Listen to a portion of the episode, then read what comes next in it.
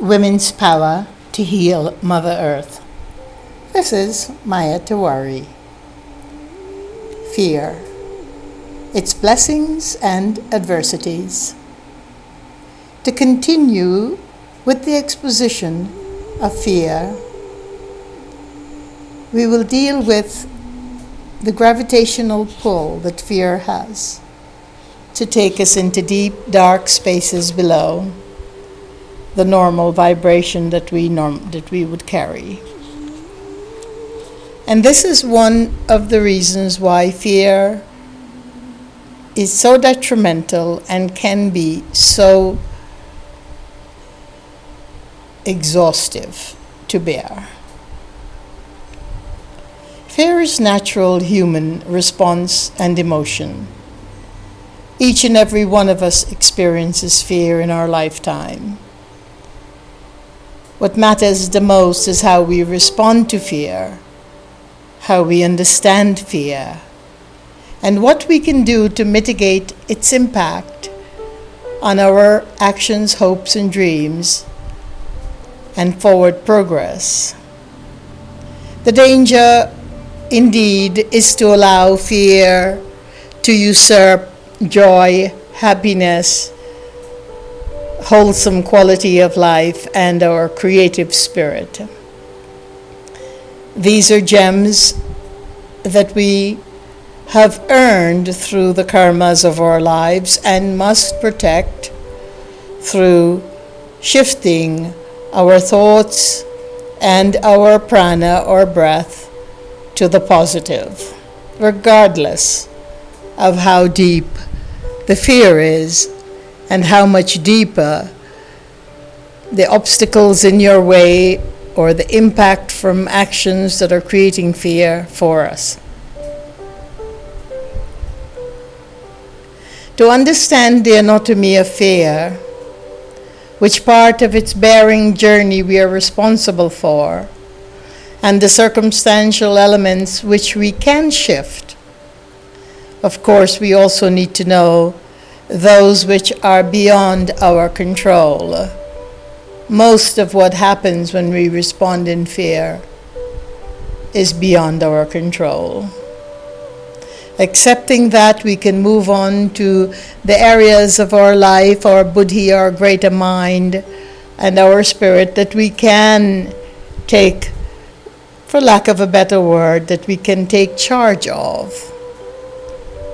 When the fear energies in our vibrational field become persistent and continues for endless number of days, weeks, months, or years, we tend to lose our sense of self.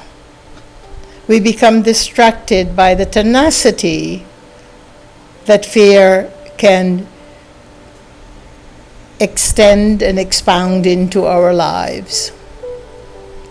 How do we release our brain from the vortex force of the gravitational pull of fear? And until we are able to release ourselves from that downward spiraling pull to nowhere that leaves us exhausted, tired, fatigued, and angry, the more we learn how to pull ourselves out from that spin, the more we'll be able to manage our fears in our lives without having it usurp our greater moments of joy, happiness, and the nature of who we are.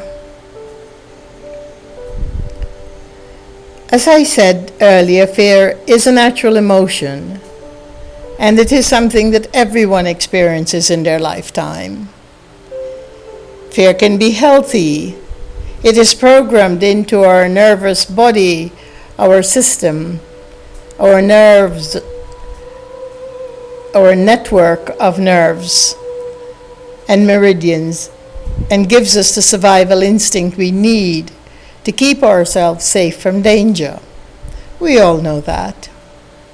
Fear becomes unhealthy when it makes us more cautious to live our lives, when we need to constantly search for and never find that safe space and when it prevents us from doing the things we would otherwise love to do and are otherwise pulled to do in the creation of our journey and our purpose.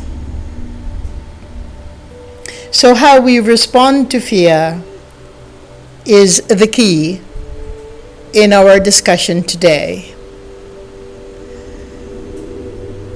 Fear can come and usually does come from some form of violence. In our society, violence pervades. It victimizes so many millions of lives, and it is a serious risk factor for health for both men, women, and of course, your children. Many of the unfortunate circumstances that create fear can deepen our sense of loss. It is a proven fact that the long term exposure to violence, hate crimes, physical abuse, oral or attitudinal negativity has an adverse effect on our health, our wellness, and sense of joy. This environment makes us susceptible to being fearful and vulnerable to being preyed on. The fear factor sensitivity is greatly heightened in our world today, and especially in those of us who have been exposed to long term abuse, violence, whether it be in our childhood years or in the adulthood, of our time long term exposure to the ugly and untoward circumstances in our lives makes fear a routine response. And this is one of the cru- crucial factors that radically change our behavior and outlook on life. We can experience many physical and emotional symptoms as a result of long term exposure to fear. The heart disease, high blood pressure, digestive issues, anxiety attacks, nervous breakdown, a numbing sensation in the brain, not least of all, the major loss of memory and our self worth, the corruption of our joy and inspiration as our body goes into fight or flight or shock and awe responses. Fear robs our life force, diminishing the quality of life. Biologically, fear is programmed into our nervous system, and we could say it is even as subtly involved in the non physical factors, the energetic factors and vibrational field of our chakras and it works instinctively from the time we are born. It gives us the survival instinct to keep ourselves safe when we feel like we are in danger. So, fears, as I said, are healthy if it's just on the peripheral level or superficial level of something like running into a, a a big beer in the backyard or running because the house has uh, caught on fire or some such thing. But other fears that work into the deeper tissue layers of our being, into our memory field, into our brain, that becomes imprinted there, stamped there because of its long term exposure, well, those fears make us cautious and really mitigate the beauty of our lives. One of the ways that I have been working with fear in my own life uh, is to spend as much time as possible exposed to the sort of vibrational impact from Mother Nature, the wind, her natural storms, the brushing of the leaves against uh, each other and oftentimes because I'm too weary to get out or to go to nature from the long term uh, exposure I have had to certain violence and, and other remarkably negative things in my life. I listen to music, the music that I love, music with very high vibration. And there's so many now in the market that we can look because what it does is subtly recharge the brain in an amazing way. It's a, it's a telepathic and it's also telecommunicative way for us to understand that we are formed from the cosmic sound. We are formed from the amazing vibration that gave birth to this creative earth. And therefore, we can go back to those vibrations to reset our organism so that fears are allayed and that we can pull ourselves out of that gravitational hold that takes us into the deep, dark detritus of it all. And so, something as simple as being in nature, not nature that has become so polluted and so put upon, but nature that is fairly free from the chemical haze and the noise factors of humanity. If we can get back into these amazing environments, if we can we're too tired to do so, then we can turn on the sort of vibrational upliftment through music and be able to find ourselves. I have been fortunate that I was trained at one time as a Vedic monk who learned the Sanskrit chants, endless numbers of Sanskrit chants. Sanskrit being a universal a universal uh, uh, composition of sound. The very first uh, inaudible sounds were translated, what we call shabda, into Sanskrit. It only later became uh, an alphabet. Uh, it, it, only later developed through the yantras of its alphabet because each one of its vowels, for instance, represent the goddess or the maternal goddess, divine force in our universe, but we'll get to that later.